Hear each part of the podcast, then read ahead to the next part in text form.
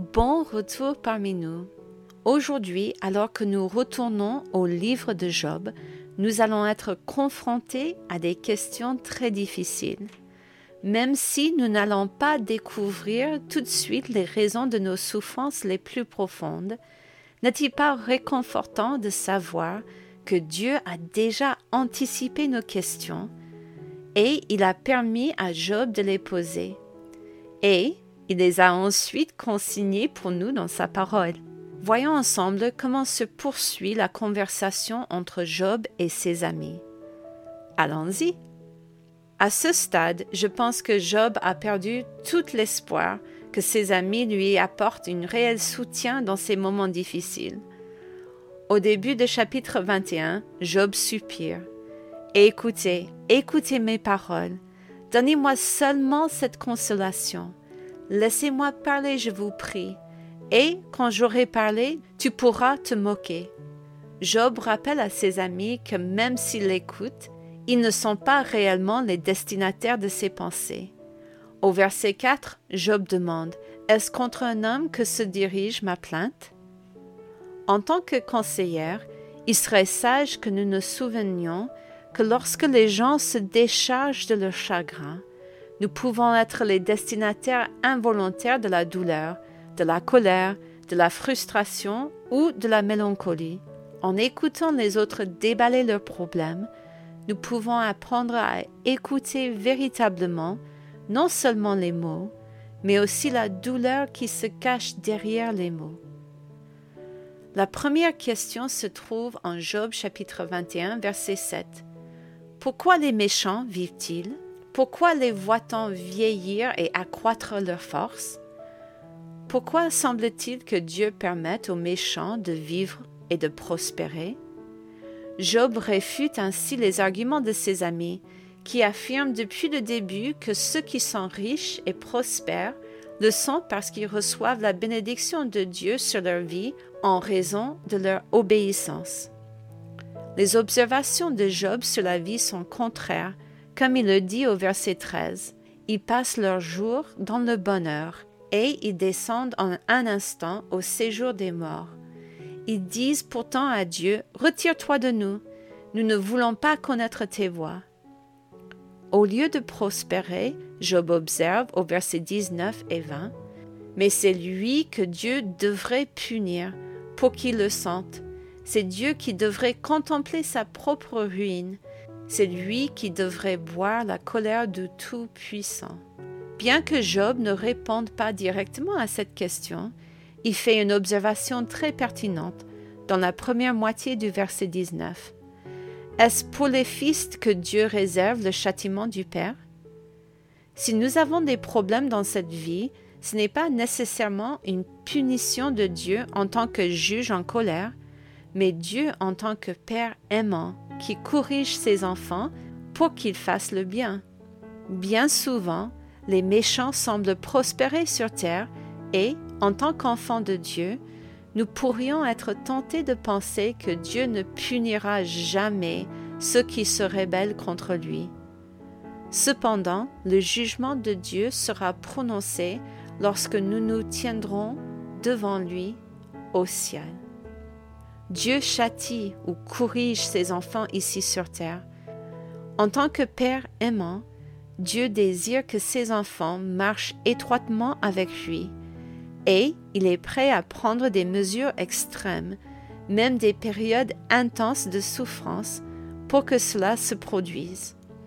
Si Dieu permet la souffrance au cours de cette vie, au lieu de demander Pourquoi pas lui, Seigneur? Ses enfants devraient peut-être demander Pourquoi pas moi, mon Père? Au chapitre 22, Eliphaz encourage à nouveau Job à se repentir de ses grands péchés afin que Dieu puisse le rétablir dans son ancienne place de bénédiction. Au verset 22, Eliphaz dit à Job, Attache-toi donc à Dieu, et tu auras la paix. Tu jouiras ainsi du bonheur. Reçois de sa bouche l'instruction, et mets dans ton cœur ses paroles. Tu seras rétabli si tu reviens au Tout-Puissant, si tu éloignes l'iniquité de ta tente. Par ces mots, Eliphaz reprend la déclaration de Satan au premier chapitre de Job, au verset 9. Est-ce d'une manière désintéressée que Job craint Dieu? Puisque Eliphaz a associé la piété au succès et aux bénédictions physiques que sont la santé et la richesse, il est d'accord avec Satan pour dire que le moyen le plus rapide de les retrouver est que Job confesse son péché. Eliphaz termine son argumentation en rassurant Job sur la bénédiction de Dieu au verset 29 à 30. Dieu protège celui dont le regard est abattu. Il délivrera même le coupable qui devra son salut à la pureté de tes mains. Job connaît l'état de son cœur devant Dieu. Il n'a pas de péché secret à confesser.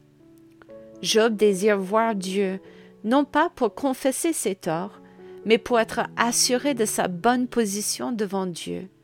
Au verset 3 à 5 et au verset 7, il déclare Oh, si je savais où le trouver, si je pouvais arriver jusqu'à son trône, je plaiderais ma cause devant lui, je remplirais ma bouche d'arguments, je connaîtrais ce qui peut avoir à répondre, je verrais ce qui peut avoir à me dire.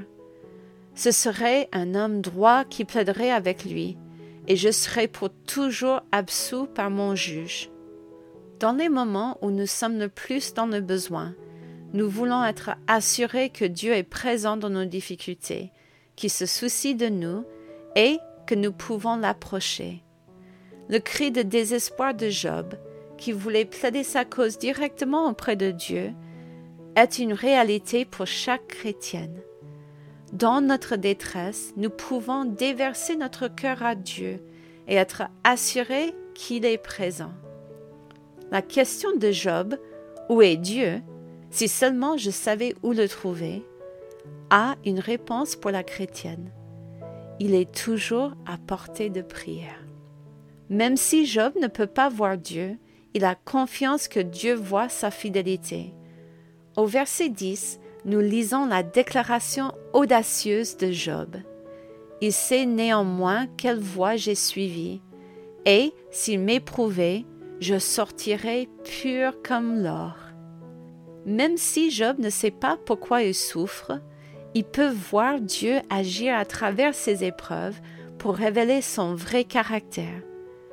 Tout comme l'or qui passe par le feu, les véritables motivations de Job seront révélées et il est certain qu'il en ressortira pur aux yeux de Dieu.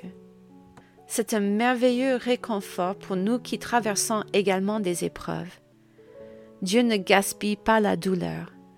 La souffrance, c'est Dieu qui fait monter la température dans nos vies pour faire de nous les meilleures versions de nous-mêmes. Sans la souffrance, nous ne verrions jamais notre potentiel le plus pur en Christ. Oui, le processus peut parfois être terrifiant et douloureux, mais à travers tout cela, Dieu ne nous abandonne jamais. Sa main est sur le thermostat et il sait exactement quelles épreuves nous avons besoin et quelle en est la durée pour que nous devenions les meilleurs. À la fin de ce chapitre, nous voyons Job réaffirmer sa confiance dans la souveraineté de Dieu. Au verset 13 à 14, Job conclut Mais sa résolution est arrêtée, qui s'y opposera? Ce que son âme désire, il exécute. Il accomplira tous ses desseins à mon égard, et il en concevra bien d'autres encore. Aussi difficiles qu'aient été ces épreuves actuelles, Job ne sait pas si Dieu a fini de le mettre à l'épreuve. Le pire, humainement parlant, n'est peut-être pas terminé. Sachant cela, il est plus que nerveux et effrayé devant Dieu. Job apprend, tout comme nous devons le faire, à faire confiance à la main bienveillante de Dieu qui accompagne même dans les moments les plus sombres de la vie. Même si cela signifiait sa mort, Job continuerait à faire confiance à Dieu. Alors que nous terminons cette journée, je ne peux imaginer la profondeur de la foi de Job en Dieu. Job a certainement connu les moments de découragement, mais il n'a pas abandonné. Quoi qu'il arrive, il continue à croire que dans cette vie ou dans l'autre, Dieu sera fier de lui. Puisse-t-il en être le même pour chacune d'entre nous. À la prochaine!